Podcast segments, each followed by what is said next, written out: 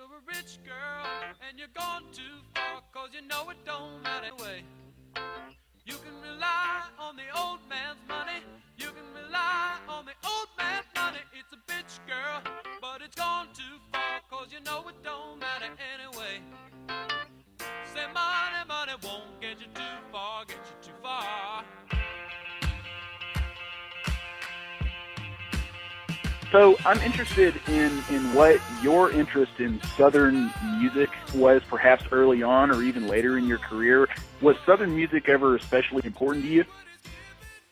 Well, I, I mean, I grew up in Philadelphia, and Philadelphia music is a very uh, contained regional sound, right? But having said that, it draws from a lot of things because a lot of people came to Philadelphia from the, from the South and you know various other places, and so I, I got I was influenced through that indirectly as a child. You know, I mean, I listened to I, I didn't listen to blues so much uh, because that wasn't so popular in Philly, but you know, R and B and early and gospel music and things like that uh, was was a big big influence in me, and I used to uh, I, I just absorbed that as as a very young child, and so I think in that respect, Southern music has definitely affected me. Um, and uh, now I live in I live a good part of the year in the South, so it's even affecting me more. So uh, I'm uh, uh, uh, I yeah, I mean I, I think that I'm working on a new album, and I, I'm realizing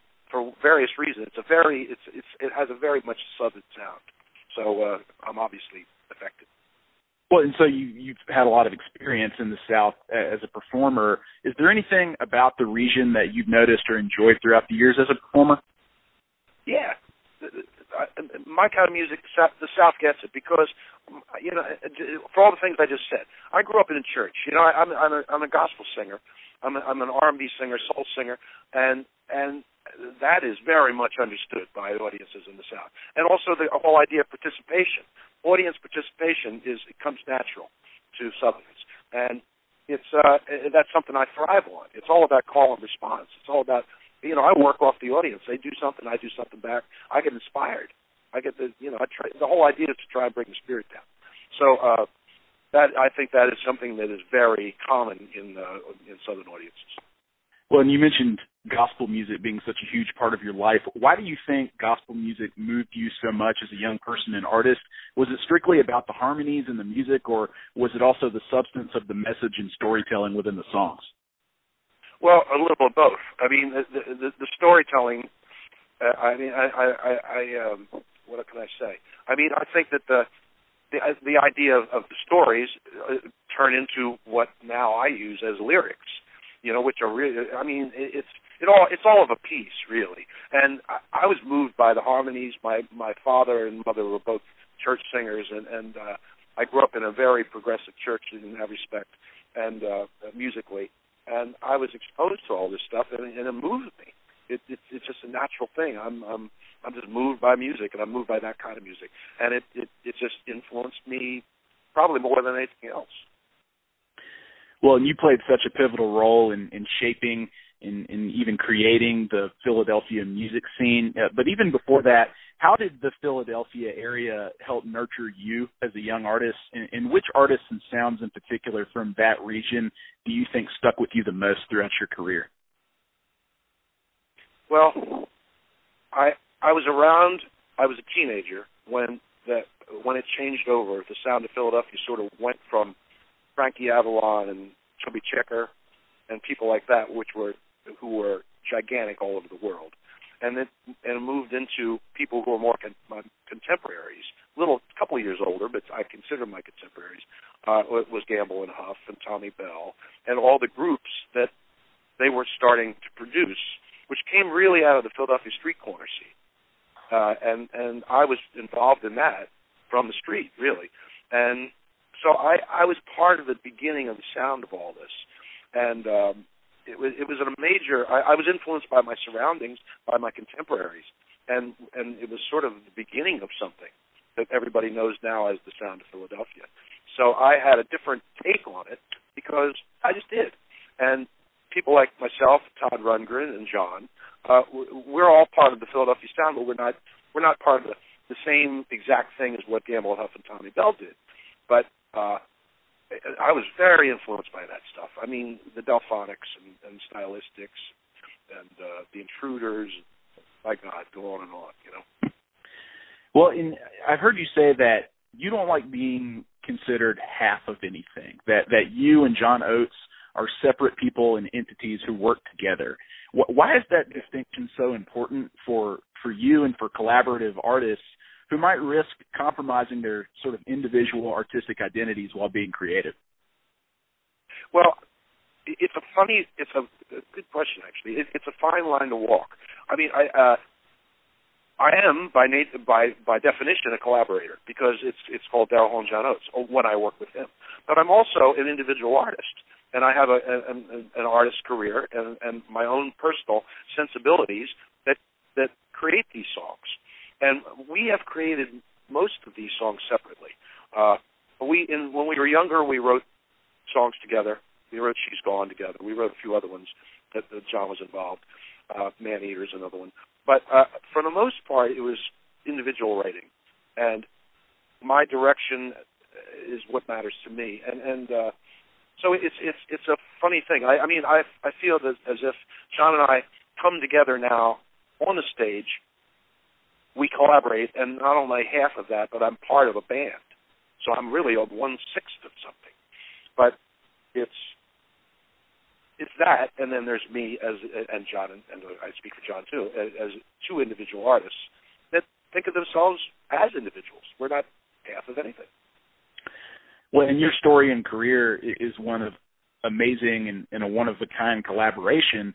What's something that you think new artists can learn about the importance of, of having songwriting partners from your experience, especially those who struggle with collaboration?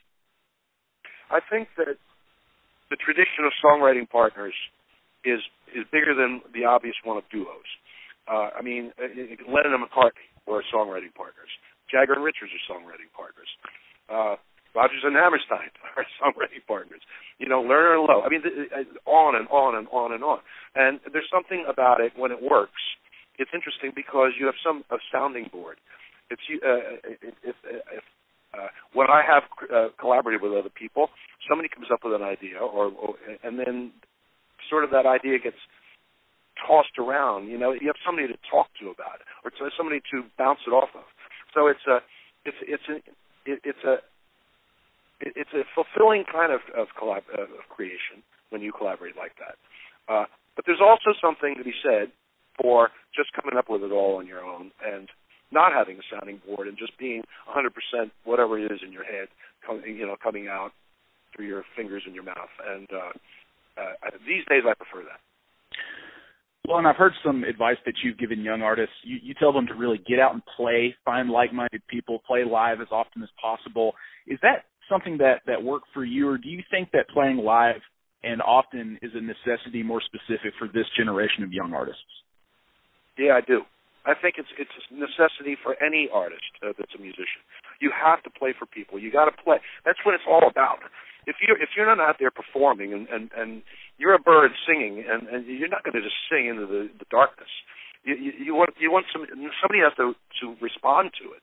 That's what it's all. It, it's really essential that uh, that artists uh, uh, perform live. I, I don't I don't see any, any other way around it. It's it's the security of your of your uh, persona, your creative persona. It's the security of your career.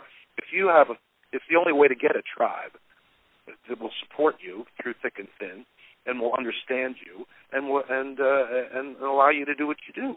And and I've been doing this for so many years, and I wouldn't I wouldn't be able to do it if I didn't have the uh, the outlet of playing live constantly to support it in my within myself and just the career in general. Well, since your amazing run with Live from Daryl's House began, whose voices among some of the the emerging artists that you've performed and worked with have really stuck out with you and made an impression? Uh, I'm thinking uh, there were uh, there were so many good ones the, uh, the new artists that have come on the show. I mean, I uh, I mean one one uh, artist that he's not so new now, but he was when he, he was brand new when he came on the show was Allen Stone. And I I love Allen Stone. He's a friend, and he became a friend through this. And I've done my best to support him, and uh, not that he needs it because he's so damn good. And he's he's one of those people that constantly impresses me. He has he has it all. He has energy.